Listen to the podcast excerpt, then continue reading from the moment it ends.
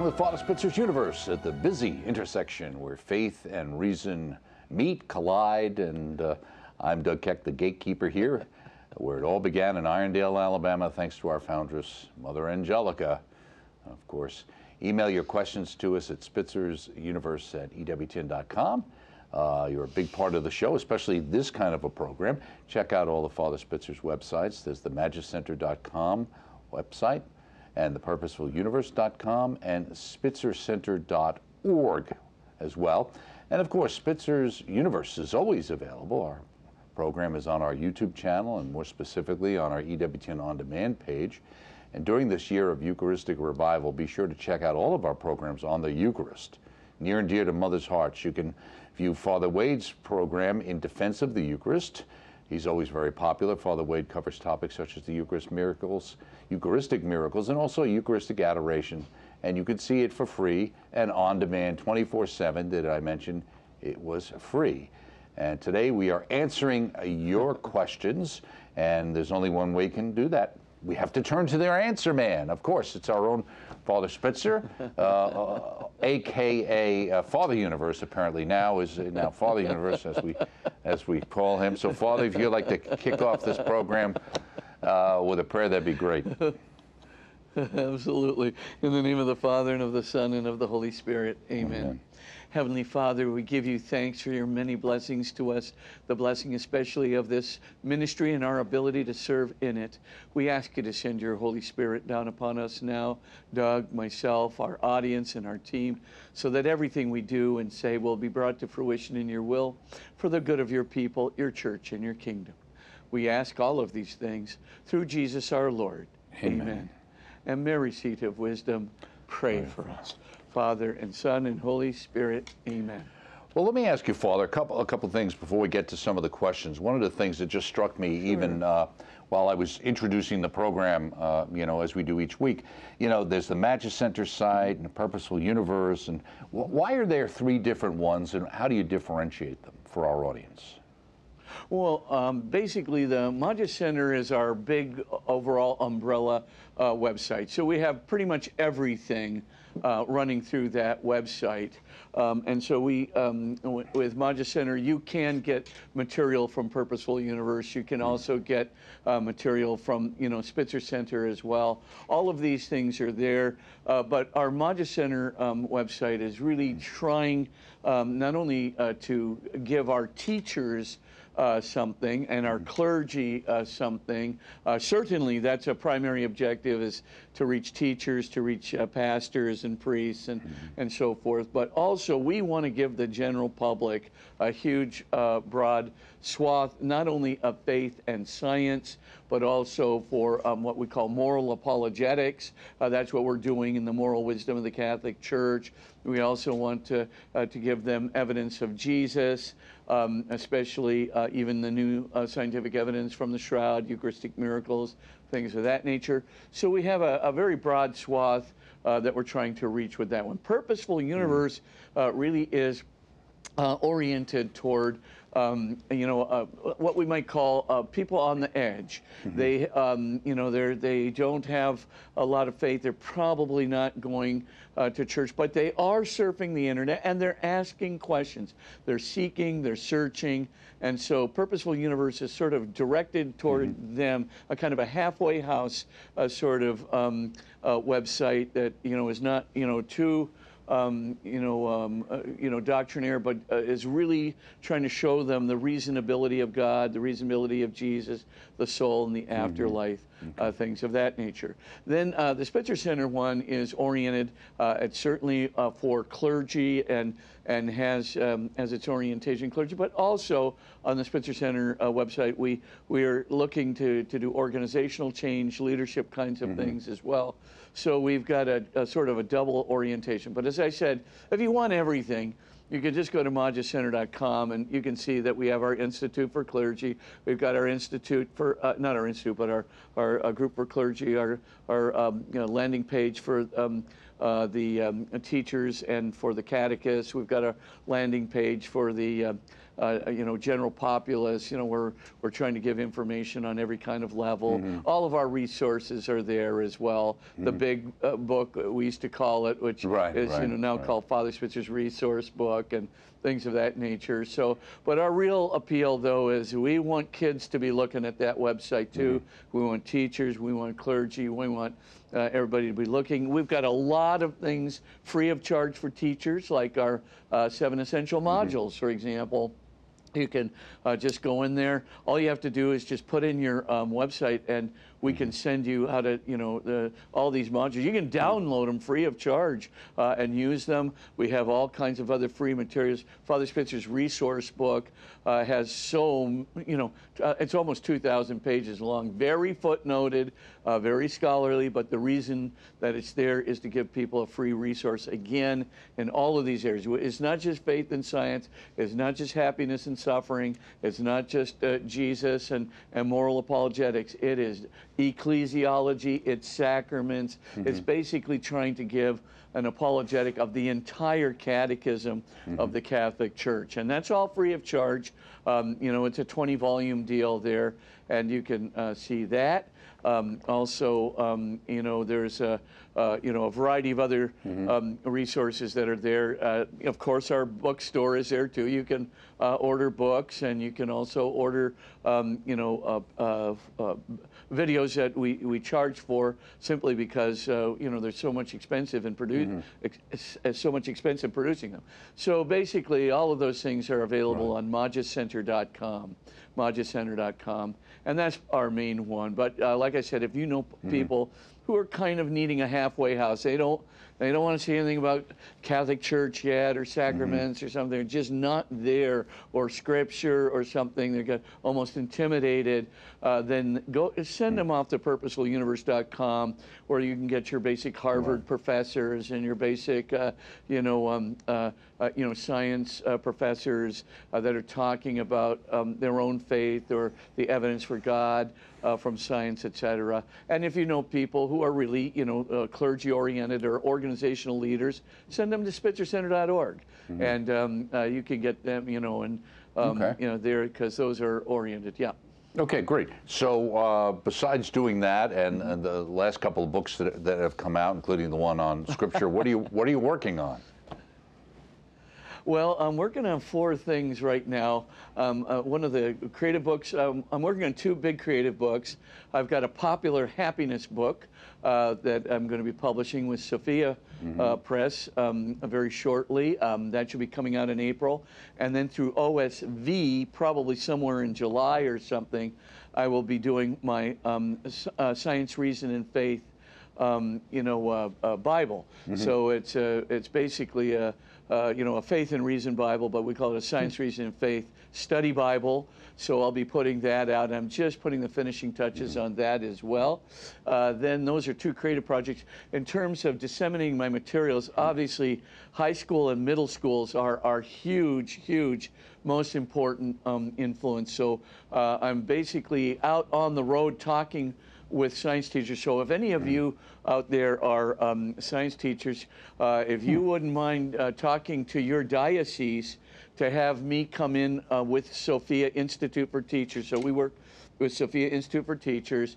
If you would want me to come in and give your teachers a talk about our a new um, curriculum for um, uh, science. Uh, uh, I mean, for um, it's a, basically a senior year elective religion course or theology course. If you've got a senior year uh, theology course and an elective, please consider the Catholic faith and science. It really is an excellent thing. We, the, the schools that are using it, the kids really do. It turns their faith around. It really helps them to be strong believers. But most importantly, they'll become our future evangelizers uh, when they get into college and in their senior year of high school.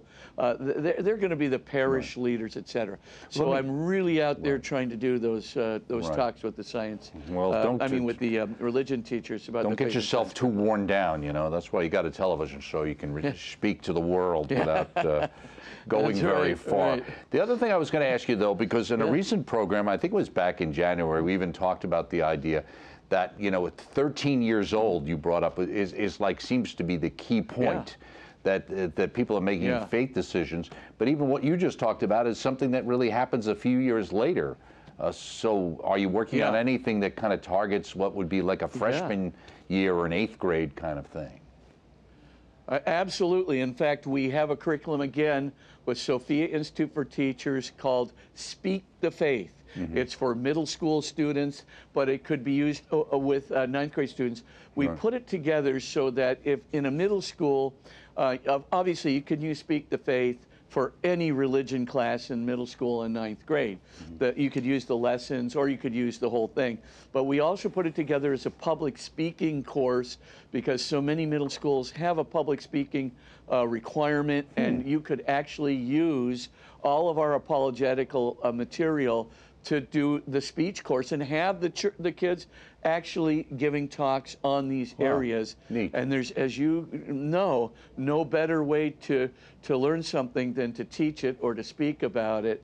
So, um, so it's called Speak the Faith. If you just go to Sophia Institute for Teachers and look up Father Spitzer, um, uh, Catholic Faith and Science, just Father Spitzer, uh, it's right there on the front page, and you can see the senior year elective and the middle school curriculum. Okay. So, um, uh, thank you, Doug, for asking. Yeah, because, great. Yeah, I just I think thinking, it can do yeah. a lot of good. Okay, perfect. Yeah. Let's get to some of the questions that our viewers have for you, Father. So, first up, dear Father Spitzer, right.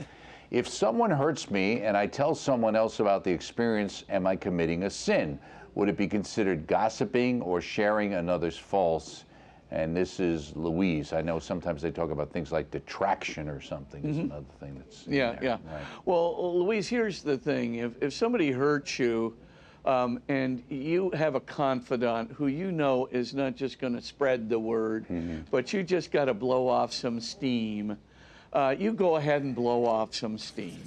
I mean, uh, because you know we can't hold all of these things in in uh, to us, but you you need to sort of say, you know, uh, I, I say this confidentially. I just got to blow off some steam. I don't really want to harm this person's reputation. Right. However, if you are, you know, sort of saying, well, you know what this person did to me, and your intention is really to undermine them, to detract their uh, from their reputation, et cetera, et cetera, uh, that that really would be gossip, and I, I wouldn't do that. I, I really Right. wouldn't. It it doesn't do any good. I know I've done it before in my own life, but I certainly uh, don't. Um, think of it as a, a laudatory act. It, it Right. you know, it's uh, definitely worthy of Well, I- confession because I, I feel do- bad if I'm, Right. Well, I even do if it's a payback. I do appreciate you no longer saying those things about me. So that's very nice that, uh, that decided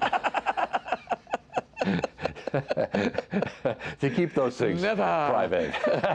I would never do that to you. Here's another question, dear dear Father Spitzer. In the story of Noah in Genesis chapter 6, God says of mankind, and I quote, I regret that I made them, end quote. How can God regret what he has done when he knows ahead of time what the outcome will be? Isn't it the same as God saying he made a mistake? I watch your show all the time and get much knowledge from it. This is from Jeanette. Jeanette, well, um, I have to give you a distinction uh, from um, uh, Joseph Ratzinger, who, of course, became Pope Benedict.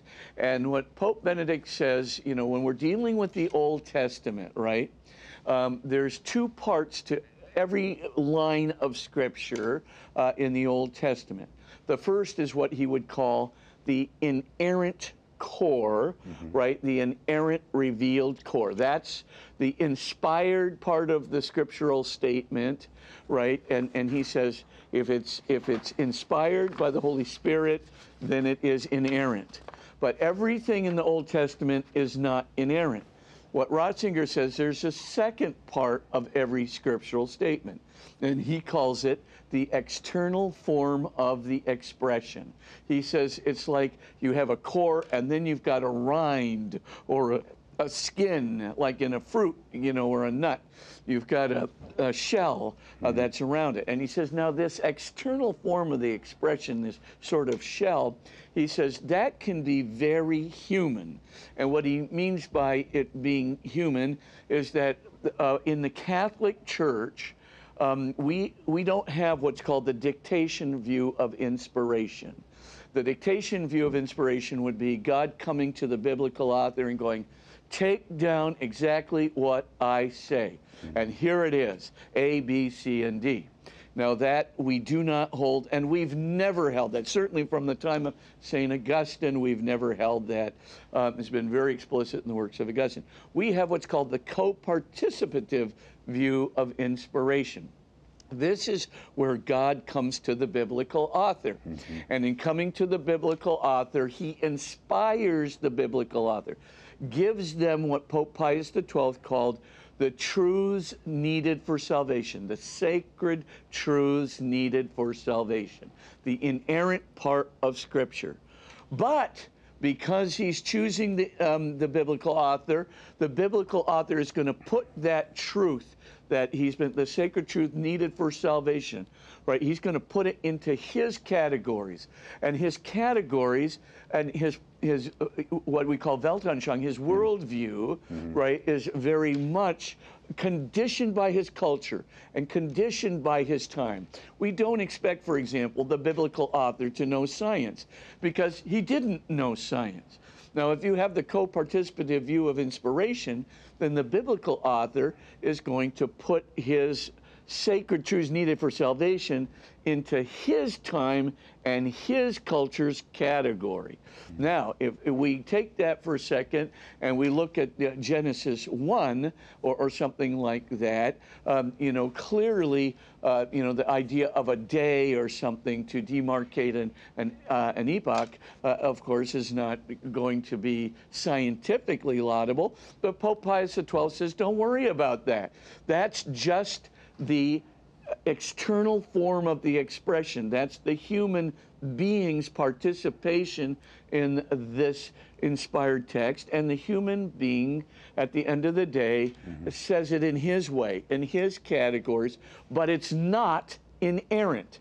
And it is subject to change as the, as they say, as the world progresses in knowledge and so forth. Mm-hmm. So, for example, what is the, then the truths that are needed for salvation that the biblical author was inspired to say in his six days of creation, the seventh day God rests. Number one, there is but one God, only one God, not many gods. Remember the biblical author in the 5th and 6th century BC, right? He's basically worried about these rival myths like Enuma Elish and Atrahasis and Gilgamesh. Mm-hmm. And so he's worried about these things, right? And so he's he's got, you know, many gods and rival gods are battling around and he says all of this is nonsense. Mm-hmm. There's but one God. Then he his second thing is he says there's but one God. And that one God is, you know, everything else after that one God is all his creation. Mm-hmm. So there's no sea gods and mountain gods and tree gods, etc. The third thing, right, is that human beings are made in the very image and likeness of God. So what's in Gilgamesh and Enuma Elish, right? All these gods are, you know, using human beings as chess pieces on the board, as cannon fodder to have play games with and so forth. The biblical argues you, no, no, no, it's nothing like that at all. God actually made you in his own image and likeness. He, you know, very much loves you, very much respect, would never be playing, would never be unjust, et cetera, et cetera. This is not, you know, any kind of unjust kind of game playing. And then finally, of course, matter is good. Matter's not a bad thing, right? God looks back on his creator creation. He says, he, he notices, right? He sees that it is good. All right, so you, you look at this and go, are these truths necessary for salvation? They certainly are necessary for salvation. However, do we have to demarcate the epochs of the early universe in terms of a day? No, we don't. That's properly said St. Pius XII. He, I mean, Pope Pius XII, mm-hmm. he says that's basic, uh, it's definitely something that is a human, right? The biblical author's participation. He didn't mean to be doing uh, scientific things. He's not speaking scientific things. Okay, let's get to your question about Noah now. Mm-hmm. Uh, now that we say that, okay, so God, God says, "I regret ever having made uh, man." Well, that's not the inerrant part. You know, so Joseph Ratzinger would say, okay, that's not the inerrant part of, of this scriptural statement that God uh, would regret creating man. Now, could God, you know, think, well, human beings are certainly have reached the lowest level here, and and uh, I regret that they have reached the lowest level. Yes, that would be the inspired part of his um, uh, statement there. However, the idea of you know. Um, um, I regret it. In other words, I regret my creation as if he couldn't foresee this or, you know, he had a change of mood. That is the biblical author's interpretation of it. It's his external form of the expression of God's, as it were, disappointment for human beings reaching this low level. But obviously, he does not want to kill off um, you know, as it were, um, uh, human beings in a, in a moment of regret or unanticipation. Uh, that's the biblical author, right? Fifth and be- century BC.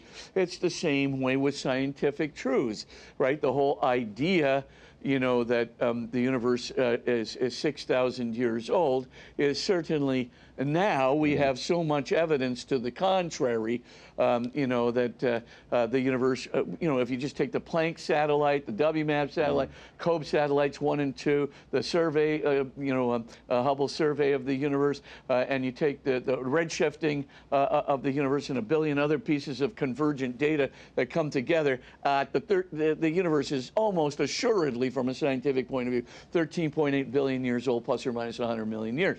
So, I mean, you, you look at and you go, okay, should we mm-hmm. shift this back to six? Of course not. That was the biblical author's contribution. Now, says Ratzinger at the end of the day, he says, okay, so how can we be so sure of what then is inerrant and what is not inerrant? In the scriptural statements. How can we be so sure that we're right when we make a statement, this part's hmm. in, inerrant and this part's not inerrant? And he says there's only one way. No theologian can do this. No hermeneutical set of rules can do this, et cetera, et cetera. At the end of the day, it must come down to the Catholic Church. It must come down to an inspired body that has been designated by Jesus as his official spokesman, that the Holy Spirit has been promised to, and that he is that that institution is mm-hmm. speaking by the authority of Jesus himself given to Peter and to Peter's office. At mm-hmm. the end of the day, that's the final authority about what is inerrant and what is not inerrant. what is the contribution of God? What is the contribution of the biblical author, which is conditioned by time and culture, right, um, uh, in the Old Testament. In the New Testament, much easier job Huh, because Jesus is the Son of God. It helps a whole lot. So, of course, and then when they're giving eyewitness accounts, of course, uh, that's a very different, Different um, uh, kind of an enterprise, but the Old Testament requires Right. um, that kind of a judgment So, and so that kind of a distinction. So you're saying that Bishop Ussher's 4004 BC was a little bit off then? He, was a, he wasn't quite A right. little, little, little bit off, a little, little, Oh, okay. very much a little bit off. okay. Counting generations is probably not the most accurate, way accurate of way doing an back, empirical right. mathematical Absolutely. explanation of the universe. Yeah. Here's, here's a related question. Uh, dear Father Spitzer, in the book of Genesis, God has Adam name all the animals as a sign of Adam being over the animals. However, Adam names Eve too. It surely can't mean the same thing because man and women have been created equal. I don't understand what the naming of Eve by Adam means. Why didn't God name Eve Gabriella? Well, uh, Gabriella, uh, naming can show authority uh, over the animals, and certainly the idea of naming uh, had that. Um, you know, viewpoint, but it need not be so. Uh, I mean, in, in the case when Jesus changes Peter's name, for example, um, uh, clearly he could have done that uh, in order to show his authority Pe- over Peter, but that's not why he renames Peter. Uh, I mean, uh, what that naming means is I'm reconfiguring your identity. I want you to see now you're not just Cephas. I mean, you're not just Simon. You are Cephas, right? In in in the Aramaic. You are uh, Peter, the rock, right? You are the one that's going to be the foundation stone of my church. Now he's doing this not to show authority over Peter, though you know a parent has a right to, to name uh, their child, and somebody who has significant um, uh, respect in the life of another person, somebody who has a significant kind of authority can rename a human being, but not to prove that they're superior over them. Uh, you could just do that to readjust the identity, right? So you could do that. So uh, you could say, well, Eve, she is, you know, flesh of my flesh and bone of my bones, right? She's, uh, you know, she's she's complementary and she is at the same time of my substance, which means we're equal. So it, all it can mean is a formal declaration. That's all it means. And Adam, he can name, he can make a formal declaration of who he considers Eve to be.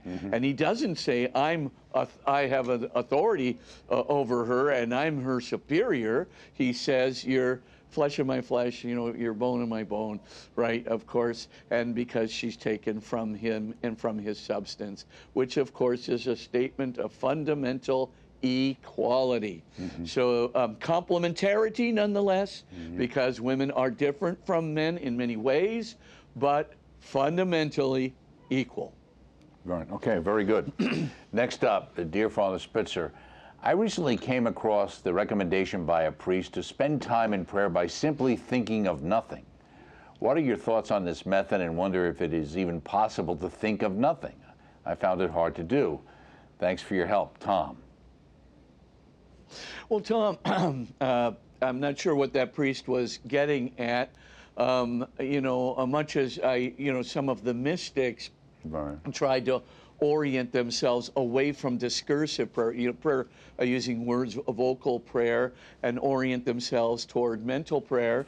And sometimes in mental prayer, what we try to do is get away from our ideas so that we can be an open conduit to God in love, uh, an open receiver of God's love. But I, I have to say that normally for, in the mystical life, this is a much later stage. So, uh, you know, what uh, maybe he's talking about is the unitive stage of prayer, which is the third stage. But there's a purgative uh, uh, uh, stage of prayer, there's a, uh, um, an illuminative one and a unitive one. And the main thing is, of course, the unitive one is when St. Teresa uh, just uh, kind of gazes up to heaven and opens herself uh, to the Lord. Uh, maybe she used words, maybe she didn't, but when she's opened herself up to the Lord, He's filling her so much, it's like beyond words. Right. Now, is this going to be the kind of thing that you would do as a starter, uh, you know, um, in prayer? Absolutely not, from my point of view. I would not say this is the correct way. What you want to do is just go through the stages. So, vocal prayer is a very good way to start. And then, you know, as you move from vocal prayer, you can move to what St. Teresa of Avila would call a conversation. Still vocal, but it's a conversation with the one you love. So it's not what like one of these, uh, like a Hail Mary or a Rosary or an Our Father. Now you're just addressing the Lord in conversation, like Tevye, maybe and Fiddler on the Roof there. Yeah, but you're talking with Right. him and you're, um, you know, uh, uh, basically kind of opening yourself to what he says and opening yourself to his spirit. But, you know, to this day, I still say my rosary in the morning. And I, why do I do it? Because it opens me Right. to God. It connects me every time I say an Our Father, just Our Father, or hallowed be thy name. I'm zinging off and connecting with him and being with him. The same with the Hail Marys. I'm being, I'm connecting. Oh my Jesus, I'm connecting right there and so forth. So rosary is a very good way to do this, and you just stick with that. But remember, when you're starting, one thing you want to do is connect with the Lord, Right. connect with the Blessed Virgin, connect with Jesus. So, um, you know, just be really conscious. I'm Right. Talking. Right. Do you, do you think, I'm sorry, Father, uh, sometimes you hear this thing, you wonder whether this is kind of a little bit of this Eastern kind of emptying oneself kind of thing uh, that comes from Mm-hmm. a more kind of a Zen kind of approach to these things that kind of impact sometimes when people are talking about Yeah. prayer. Well, um, Zen and also some Eastern Buddhist approaches uh, do emphasize the emptying of the mind. Uh, Christians have really never done this. Uh, what, our, what we're doing is we're actually opening ourselves to God.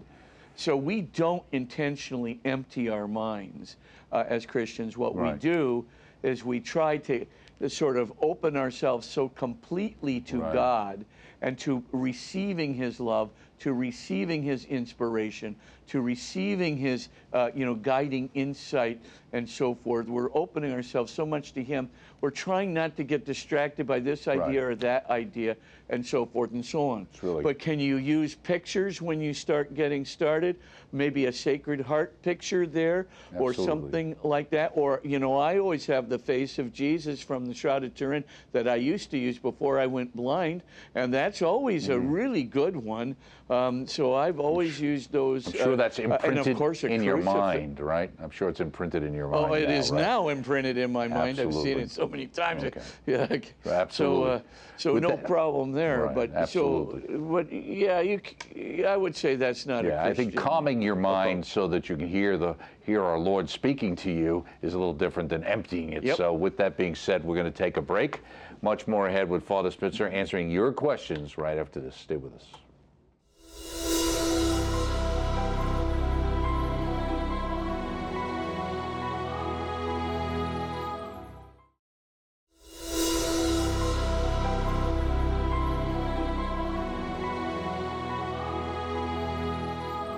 Welcome back to Father Spitzer's Universe. For the second part, we thank you for staying with us as we answer your questions sent to us by you, our loyal viewers here. And we get right back to them with uh, Father Spitzer. Are you ready?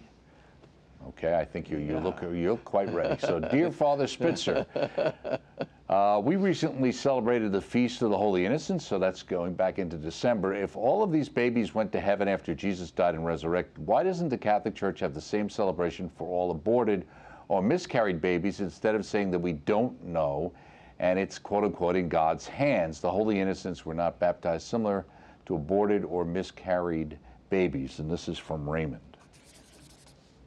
Well, Raymond, um, as far as I'm concerned, we do know. And, uh, you know, I'm, I'm not sure what documents you're reading there, uh, but the Catholic Church does not uh, talk about limbo uh, per se anymore, certainly Right. not as a doctrine. So, I mean, if, a, you know, um, even though th- th- this baby was, uh, you know, um, you know, martyred, as I would put it. You know, any martyr goes to heaven, and the Ch- Catholic Church has taught this since time immemorium. So you look at the, an aborted baby, you know, and I would just say, well, that, um, uh, you know, that that uh, uh, baby, as far as I am concerned, is an innocent. And of course, he was killed as an innocent and he was unjustly, or she was unjustly, killed as an innocent. And there is not a thing in the world that would prevent uh, him culpably or inculpably from inheriting the fullness of the kingdom of God. And so I think, bammo, uh, they are definitely transported into the heavenly kingdom where God will love them um, you know, uh, as he loves all of us in the fullness of beatitude. So um, I do think, you know, I have seen in many cases of miscarriage, um, like, for example, in Colton Burpo's case, remember that uh, uh, heaven is for real. Um, uh, there are many cases where a young child, uh, for example, uh, died from miscarriage. Uh, in the case of uh, Colton Burpo in Heaven is for Real, when he was four years old, he, he did have a heart attack there. He went to heaven, and uh, when he's in heaven, uh, he, you know, this girl comes up to him um, and uh, gives him a big hug and says, "Hi, I'm your sister." And he goes, "Well, you're not my sister. You know, my sister is uh, not in heaven." And she goes, "No, I'm your other sister, and I died in mommy's tummy when I." was only two months old. Oh, and I've been, you know, growing up here in heaven. And he goes, Well, what's your name? And he go, she goes, Well, I don't have a name yet because mommy and daddy didn't know whether I was a boy or a girl. So Colton goes back, and of course, uh, he blurts out to his mom one day, Well, I, I met my other sister, and she goes, Oh, don't be silly. Your sister's right here, you know, and meet your other sister in heaven. He goes, Oh, yes, I did. And she goes, Well, what was um, her name? And he says, Well, um, she died in your tummy when she was only two months old, and you and daddy didn't know whether she was a boy or a girl, so you didn't name her. And that is exactly the conversation that she had had with her husband, you know, at the time of the miscarriage. And of course, she was mind blown uh, by the very fact. Now, wh- why do I tell that? I tell that because there she is in heaven.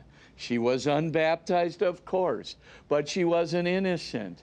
And of course, as an innocent, she didn't do anything uh, to deserve, uh, you know, dying. I mean, her mother obviously didn't kill her, uh, Right. um, you know, but uh, uh, miscarried her. And so I, I I have no trouble believing, as I've seen in hundreds of these cases, right, that uh, those little children go right, Right. to heaven and they grow up in heaven and they can actually come and introduce themselves to you when you get there. Right, absolutely. And it's not the child's responsibility to get baptized. It's the parent's responsibility and the godparent's responsibility Yep. to get the kid baptized. And, and we're the ones who will be held accountable whether that child was baptized. So, Yeah. so anyway. Yeah, absolutely. Right. Dear Father Spitzer, I enjoy Yes. watching your show every week. I'm Catholic and recently got out of the hospital where I was diagnosed with dementia. Well, that's horrible. I wanted to oh, ask you how I can feel safe, happy, and free of fear when I often get so confused in my mind about basic things. Could you please remember me in your prayers? And this is Sheila. Sheila, I will remember you in my prayers. And I've just got one little prayer for you. The only thing you got to keep straight, and that is Lord Jesus, I place my trust in you. And included in that prayer is, of course, I just want you to use all of the things that are happening, all of my confusion, just use all of these things to get me into heaven and for offering, I'm going to offer these for all the other people I know who are out there who just are wandering away from the church, or maybe my family or my friends who need some petitions uh, fulfilled for them. I'm offering it all to you for their sake as well as my own salvation. So maybe I'll give you two prayers. Lord Jesus, I place my trust in you. And the second prayer is, Lord, I offer up all of these things I'm suffering from my dementia. I just offer them up uh, for um, all of my friends and my family members, and of course, for um, uh, my own salvation. Amen. Right. And believe me, the purgatory that'll come off of your life, if uh, I think, will be enormous if, if I if I have my uh, p's and q's set out right. Right, and, and obviously the family members who are going to be taking care of this person are going to need those prayers because it's it's it's, You it's bet. horrible for the person and it's very difficult for the people who are dealing with it to watch the person that they know and love kind You of bet. disappear in front of them in many ways. So, That is correct. dear Father That Spitzer, this was uh, uh, I guess about a month ago. Happy New Year to you and Doug. My New Year's resolution is to defeat a long-running bad habit of mine. St. Paul talks about his spiritual battle, saying, I do not do the good I want, but the evil I do not want is what I keep on doing. He tells us that he prayed a number of times asking God to remove that quote unquote thorn in my flesh. Do these passages imply that Paul struggled with habitual sin or even some kind of addiction? Your thoughts, Daniel, and I know you have thoughts on this because you've mentioned it before. Yeah. Right, right. Yeah, Daniel, that passage from Romans is, uh, I mean, from uh, um, uh, 2 Corinthians is a very good uh, passage, and uh, but um, uh, you know, combined with Romans, you know, um, uh, I'm, I would say it this way: I don't think it's a habitual um, sin, but it might be. Uh, it, it could well be, but I really think the thorn in his flesh, as you alluded to the 2 Corinthians passage, along with the Romans uh, passage, you know, I do not do what I would do. Um, and uh, the, the key thing I think is he was going blind. And I think his thorn in the flesh was blindness. Um, uh, the reason I think that is because uh, he feels very weak and you know um, very much um, oppressed by this um, uh, debilitation.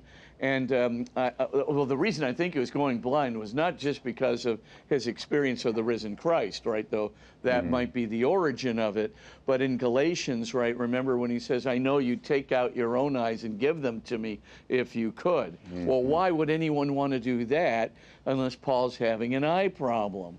And, and of course, there are many other such. I'm writing this to you in big print. You know, this comes from me, but you know, my secretary is going to be filling it. Well, why is Paul writing in big print? Because his readers are having problems seeing? I don't think so. I think Paul's having trouble uh, seeing. And then, of course, remember that incident in the Acts of the Apostles where Paul says, What would you have of me, you whitewashed wall? And then the priest, the chief priest attendant says, Is that any way to talk to the high priest? And Paul basically says, Well, uh, sorry, sir, didn't know you were the high priest. Now, Paul's a Pharisee, right? I mean, he could have recognized a high priest from 200 yards. How is it possible that he would not know that the high priest is talking to him? You know what I mean? And why does he call him a whitewashed wall? I remember the whitewashed wall stage when I was going blind. I remember it very well. And so I just have to tell you that um, this sounds very familiar to me. It's the process of going blind. I think that Paul is saying to him, you know, oh my gosh, you know, um, you know, uh, please, Lord, you know, and he begs him three times, but uh, but uh, the Lord tells him, no, you know, my grace is enough for you. And he, Paul then says, in my weakness is my strength, because as I grow weaker, Christ grows stronger in me. Now that's more the thorn in the flesh. Let me zip back to the Romans passage for one second, because that's a different passage with a different context. Hmm. Because here Paul is talking about an act which he doesn't have any control over. Why do I do what I would not do? And why do I not? Uh, uh, why do I do the evil I would not do? Why do I not do the good that I would do? What you know, what a wretched man I am. Who will save me from this uh, flesh, this wretched body of mine? Thanks be to God for Christ Jesus our Lord. Now that one, I do think there's something going on in Paul. There's some kind of uh, maybe something bothering him, something that he's calling part of his flesh, which generally means some form of habitual sin. Doesn't necessarily mean a sin of the flesh. Flesh means sinfulness in general. It could be pride. It could be uh, maybe mm, it is some sin in the flesh. I, he never reveals. Paul never reveals what it is, but something is clearly sinful. Something is bothering him, and so he's basically, uh, you know, saying, "Gosh, you know, I'm having such a hard time dealing with it." I mean, boy, if it's pride, I sure understand that. If it's impatience and anger, I sure understand that. You know, that that could be certainly the case. Uh, you know, but maybe it was a, a something else. I do not know, but my presumption is it's something like pride or maybe impatience or something because it's there. You can see it in the acts of the apostles where sometimes he gets uh, uh, ticked off at somebody. And so um, you like know Alexander the some- coppersmith, who he wasn't particularly happy with, as I yeah. yeah. Right, right. or also you know let's face it he not too pleased with uh, a couple of his uh, companions on the road either. I won't get into that. So the Right. main thing though is is um, he probably is struggling with something like that. He can't overcome it. He thinks he's getting better, then he falls back into it, and so he's begging the Lord. But that's at the end. It's very hopeful. Thanks be to God for our Lord Jesus Right. Christ, who will rescue me from this sinful. And f- as I said, flesh means all of sinfulness, right? Well, The you would think, sinful- uh, these uh, sinful attitudes. Pride in being a Pharisee uh, probably go, went hand in hand quite a bit back then. So I think that was probably, Yeah. at least for a lot of them. Cer- Right. yeah, yeah, Next up- there's no doubt. Dear Father Spitzer, why doesn't God create us right into heaven rather than giving humans a physical experience knowing so many will end up in hell? Brian. Well, Brian, uh, here's the deal God gave us free choice. He wanted um, us to choose. Now, I, I just, I'm going to say something that's just kind of blunt here. But, you know, the reason that we have to choose is because if we don't have the choice to do unloving things, to do sinful things, to do even evil things, if we don't have the choice to do them, then really we don't have the choice to do loving things. We don't have the choice to do good things. Now, of course, if that would mean that our love is not our own. They didn't it didn't originate from within us. It didn't our good deeds are not our own. They didn't come from within us. We were programmed by God to do the good things. So, first of all then, God has to give us choice to do evil. Now, if he gives us choice to do evil, then of course he's got to let us choose it. He can't just go, oh, Spitzer's now going to choose evil. Quick, lobotomize him. Or quick, stop him from doing big wall in front of Spitzer and so forth and so on. No, he's got to let us actually do the thing. Now you say to yourself, well, that would mean the prospect of hell. Yep, that means the prospect of hell. Not because God wants us to go to hell but God certainly, if we're going to choose uh, choose evil, evil, evil, evil into eternity, God can't have us going to heaven because then we'll make everybody else's life in heaven a hell. So in other words, we He can't let us over that border into heaven because then we'll do the usual egocentric, domineering, you know, uh, evil kinds of actions that we were doing on earth. We'll do them in heaven.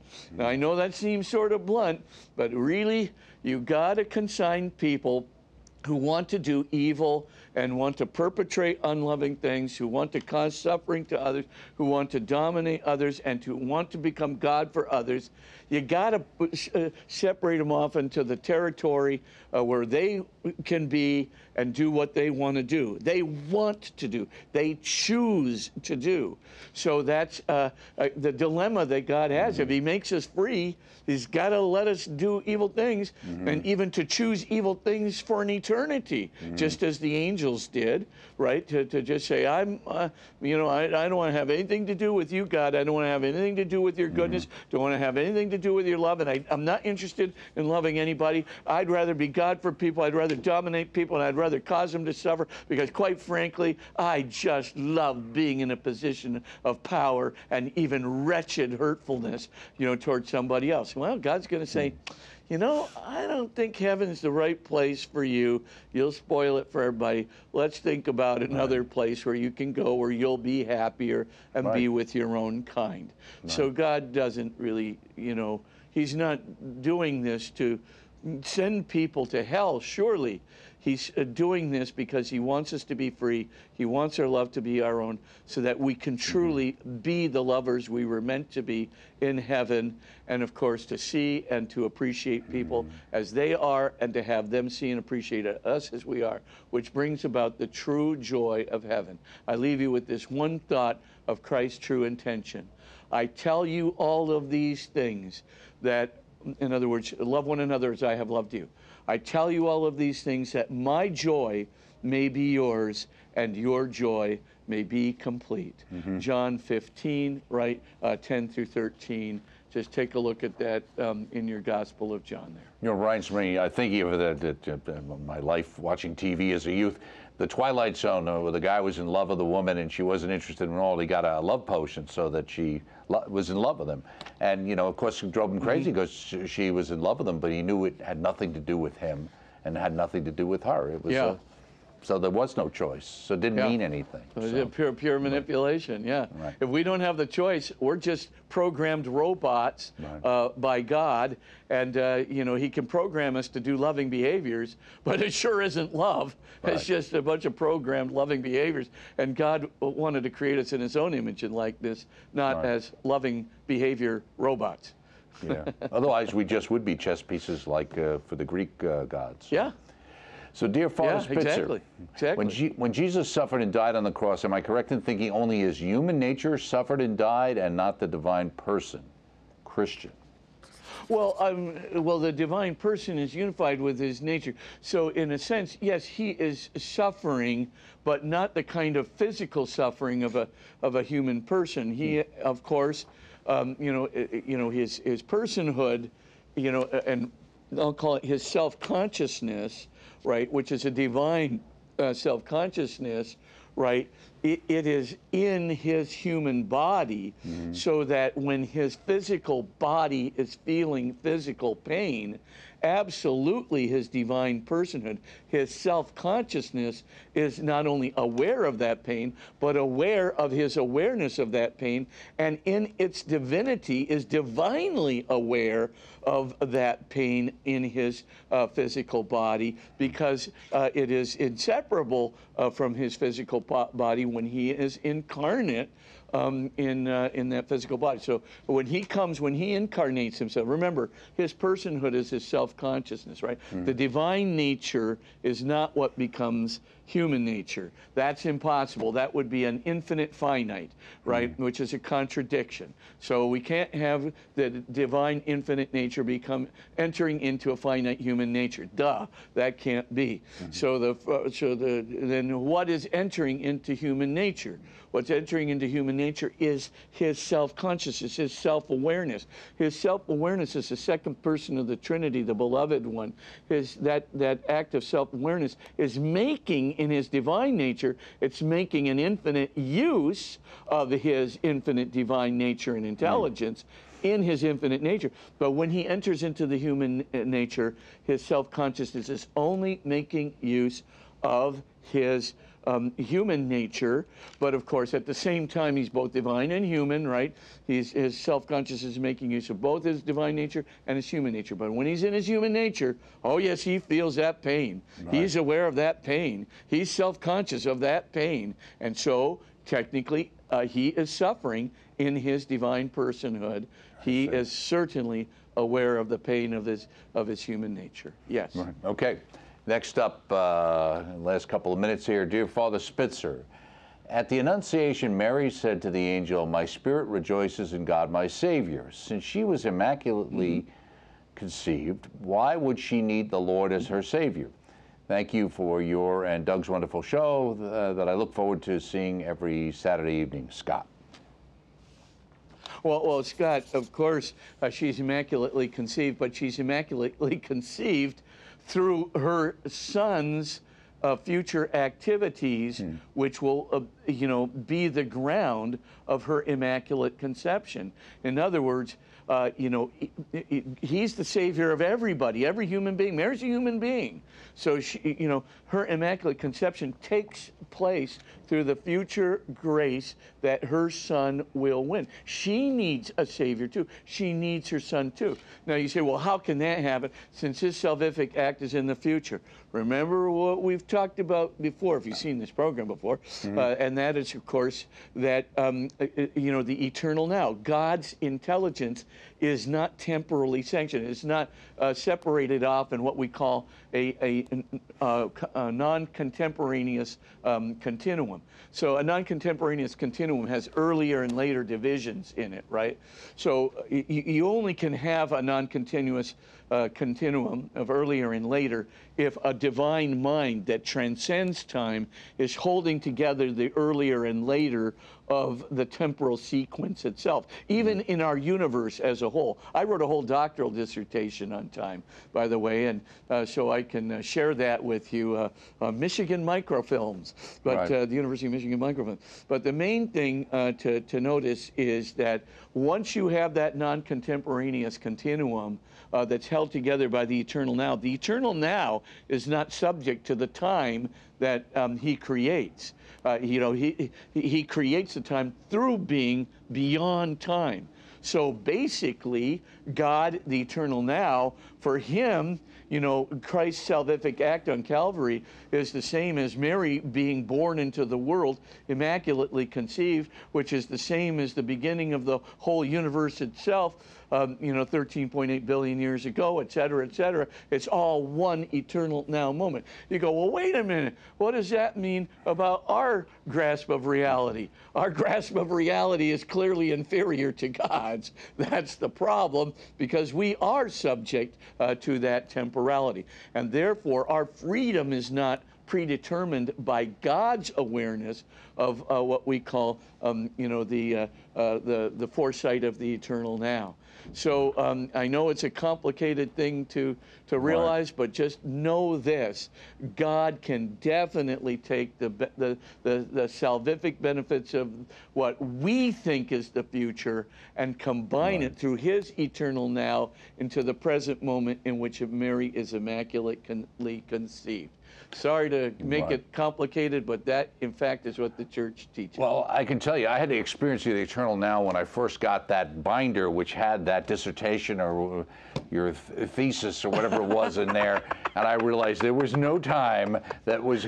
I had no time to figure out what you were writing about, and it would take an eternity for me to figure it out, and I still wouldn't understand. Which is why I said, you know, I'm going to do a different book interview, and I'm going to get him on a show where he can explain all these things to us. So if you'd like to give us your uh, your blessing on the way out the door, that would be great. Absolutely. And bow your heads and pray for God's blessing. And may the Lord of all wisdom and the Lord of all uh, knowledge, the Lord of all power, who is beyond all time, continue to guide you, inspire you, and protect you in his love, so that everything you do and say will lead not only to your salvation, but the salvation of those you touch. In the name of the Father, and of the Son, and of the Holy Spirit. Amen. Amen. Thank you so much, as always, Father Spitzer. Be well. We shall see you next time. We'll also see all of you next time, we hope. And check out Father Spitzer's books and DVDs, naturally available through our EWTN religious catalog, EWTNRC.com, for all things Catholic. And next week, we'll return to the moral wisdom of the Catholic Church. So we look forward to you joining us for that. And don't forget about EWTN's bookmark uh, each weekend on Sunday at 10 a.m. Eastern. But don't forget, check us out on On Demand and on our YouTube channel as well. Many of our shows are posted way ahead of when they air on the network. Also, Father Spitzer's Universe is available in EWTN's Podcast Central.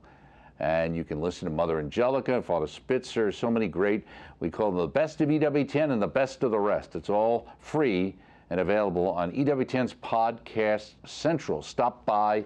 I think you'll be thrilled with what you get to hear. I'm Doug Keck. We'll see you next time right here in Father Spitzer's Universe. Be well.